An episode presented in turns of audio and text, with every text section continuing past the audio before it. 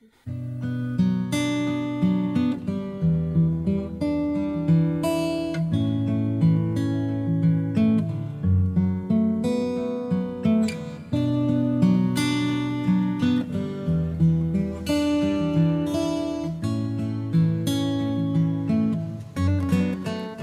and welcome. You've tuned into the School of Ministry podcast. Paul is your Bible teacher today. He has years of experience as a pastor, seminary instructor, chaplain, and more. Later, you will be given information how to reach us. If you have questions you would like addressed, let us know.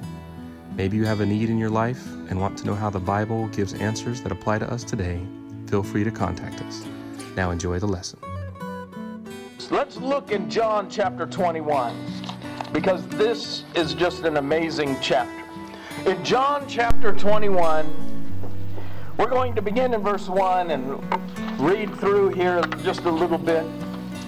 Christ has been risen. Mary, the women have gone to anoint Christ, and they came back and they said, well, he's not there. They saw the angel. They went back and they told the disciples. In one place it says that the disciples did not believe, except in John's, and as a matter of fact, I'll just go there real quick because it's in John 20 in verse 8. Then the other disciples who came to the tomb first went in also, and he saw and believed. For yet they did not know the scriptures, that he must rise again from the dead. And the disciples went away again to their own homes. Now that leads us to chapter 21, verse 1.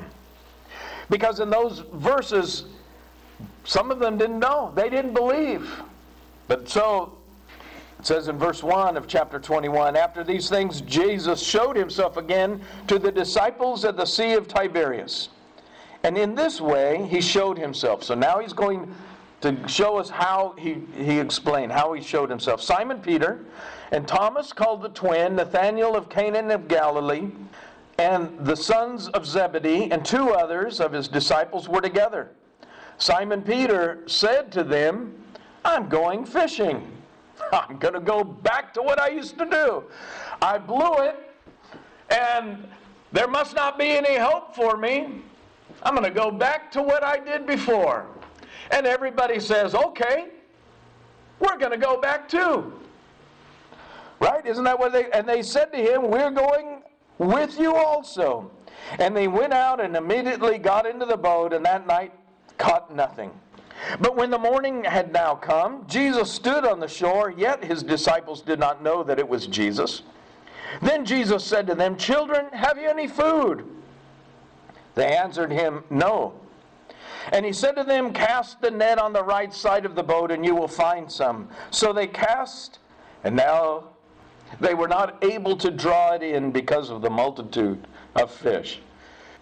I'm going to stop just real quick, because here's another thought that came to me. I realized this morning, why would the Holy Spirit inspire that Jesus cooks breakfast for these men if it hadn't actually occurred? You see, if I were writing the gospel, I don't think I would take the time to say that, well, Jesus made breakfast for the disciples. But it has to deal with the character and the person of Christ. And I just want you to think about it, because it deals with the inspiration of the Scripture. Because he cares for us and for our every need. They've been out working in all the ways. They've been out working all night. And they needed something to eat, and that's why then, verse 7, therefore that disciple whom Jesus loved said to Peter, it is the Lord. Now when Simon Peter heard that it was the Lord, he put on his outer garment, for he had removed it, and plunged into the sea. There's not holding Peter back any longer, right? He's not going to stand back. He just jumps into the water. I'm going to Jesus. But the other disciples came in the little boat, for it was not far off from land, but about 200 cubits, dragging the net with fish. Then as soon as they had come to land, they saw a fire of coals there, and fish laid on it and bread. Jesus said to them, bring some of the fish which you have just caught. Simon Peter went up and dragged the net to land, full of large fish, 153, and although there were so many, the net was not broken. Jesus said to them, "Come and eat breakfast." And none of the disciples dared ask him, "Who are you?" knowing that it was the Lord. Jesus then came and took the bread and gave it to them, and likewise the fish. Now this is the third time Jesus showed himself to his disciples after he was raised from the dead. Now we get into a place where we've seen in Peter's denial and Peter's repentance and coming back, and his life has changed. He wants to be close to Jesus. He wants to see Jesus. He wants to be near him. And it's interesting because Jesus calls him Simon Peter. You know, there's something about names in the Bible. Simon was his original name, and of course, Jesus says, "I'm going to call you Peter," that pebble, that little rock. Not that massive rock, not the great Petra, but I'm going to call you that little pebble. Maybe because he was a little hard-headed. Maybe because some other things. And sometimes Jesus refers to Peter as Simon. And he does that to remind him of his old nature. But when he's talking about Peter in his new nature, Peter in his new life, and Peter in his zeal, he calls him Peter. Peter, upon this rock I will build my church. But notice here, he says, so when they had eaten breakfast, Jesus said to him, this is verse 15, "Simon Peter, Simon, son of Jonah, do you love me more than these?" He calls him Simon, remembering that old man. And he uses a word here because we only have one word for love, and the Greek has multiple words. He uses the word agapeus. Agape love is the highest kind of love. It is a love that God has for us. For God so loved the world. Agapeo. Agapeus. He loved us to that point where he gave his only son. And that's what Jesus asked him. Simon, do you have a godly, wonderful, the highest level of love toward me? And he says to him, "Yes, Lord, you know I have love for you." But he says, "I have phileo love. I have a brotherly love for you. I don't know that I could have the greatest kind of love." And I wonder if Peter isn't looking at himself and thinking, I denied you when you needed me. I wasn't there. I can't say that I have the greatest love for you. And he says, "I have brotherly love." Jesus says to him, he said to him, "Feed my lambs." He said to him again the second time, "Simon, son of Jonah, do you love me? Do you have agapeo's love for me?" And he said, "Yes, Lord, you know I have brotherly love for you. I love you like a brother. I have a high love for you, but it's not the greatest love. I have phileo love for you." He said, "Tend my sheep." I think it's interesting that Peter denies the Lord three times. Three times he asked him, "Feed my sheep, feed my lamb, tend my sheep." Then he said the third time, "Simon, son of Jonah, do you love me?" Peter was grieved because he said to him the third time, "Do you have agapeo love for me?" And he said to him, "Lord, you know all things that I have phileo love for you." Peter's looking at himself, and he can't bring himself to say, "I'm all that." Because the old Peter has said, "I'm all that. I will die for you. I will do anything for you. I will go to the grave for you. I'll do everything." And now Peter's not so sure that he wants to say, "I've got the greatest love for you." But you see, Jesus is restoring this man. He is taking him and showing him and restoring him and bringing him back to a place. Because three times he says, "Tend my sheep." Three times he says... Hi, this is Paul Thomas. Sorry to interrupt your listening. permit us to take a moment to let you know how you can contact us at School of Ministry. You can now reach us at schoolofministryresources.org or BibleLandmarks.com. You can also reach us at P.O. Box 837, Valley Springs, California, 95252. Thank you for tuning in. Now, back to the message. It's interesting when we look at the Gospel of John Mark, the Gospel of Mark, that John Mark gives this example, and let me just read very quickly in Mark 16, 3 through 11. It says, "Now when the Sabbath was past, Mary Magdalene, Mary the mother of James, and Salome brought spices, that they might come and anoint him. Very early in the morning, on the first day of the week, they came to the tomb when the sun had risen.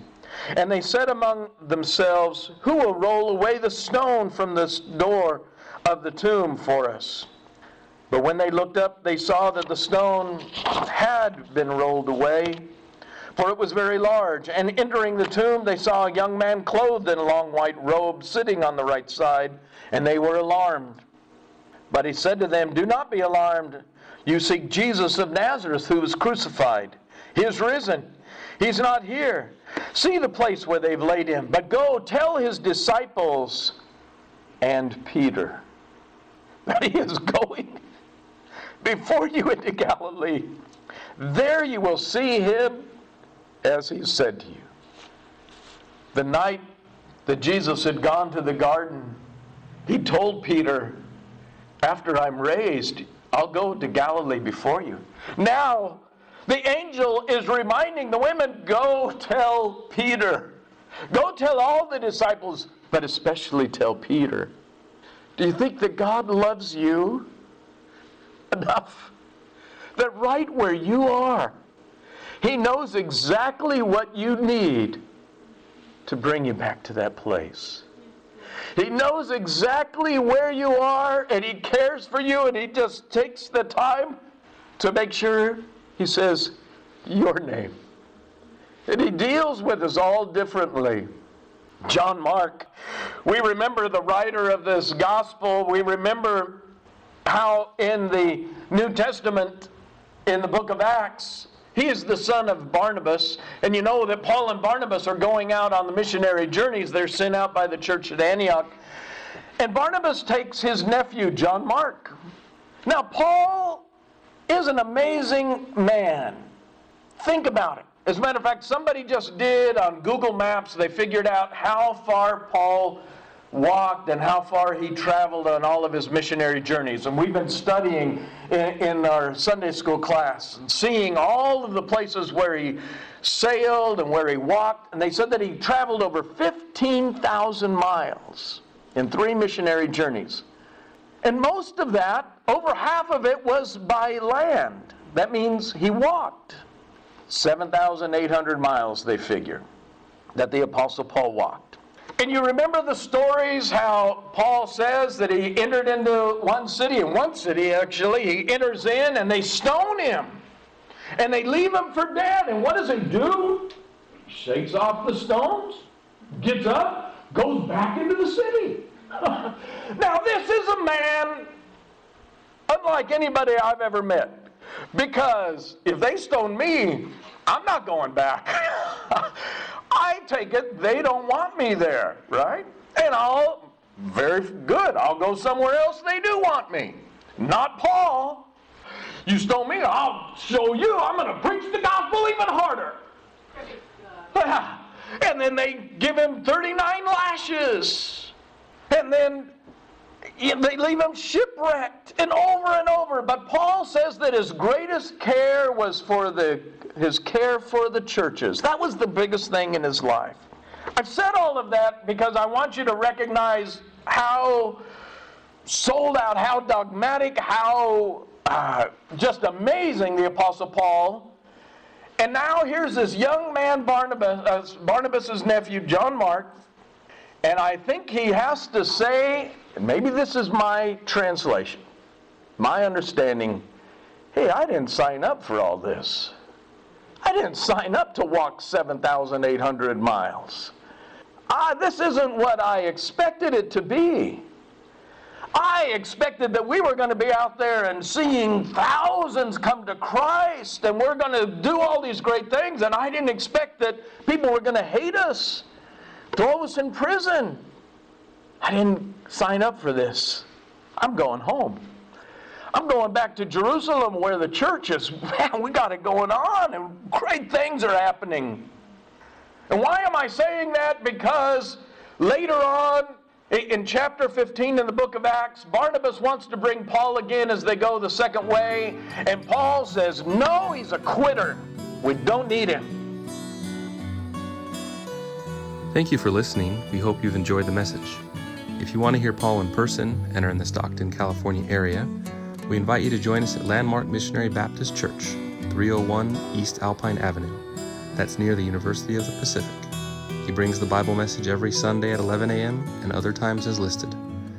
We trust you've been encouraged, challenged, or generally built up spiritually. If this lesson has sparked questions on this or other topics, please see our contact information in the description or email us at sclofministry@gmail.com. We look forward to hearing from you.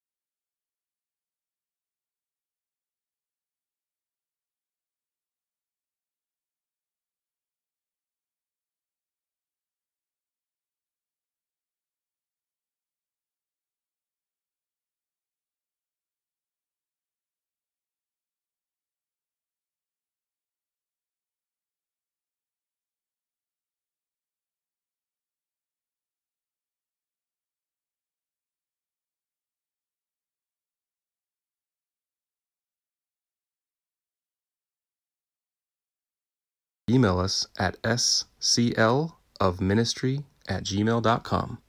We look forward to hearing from you.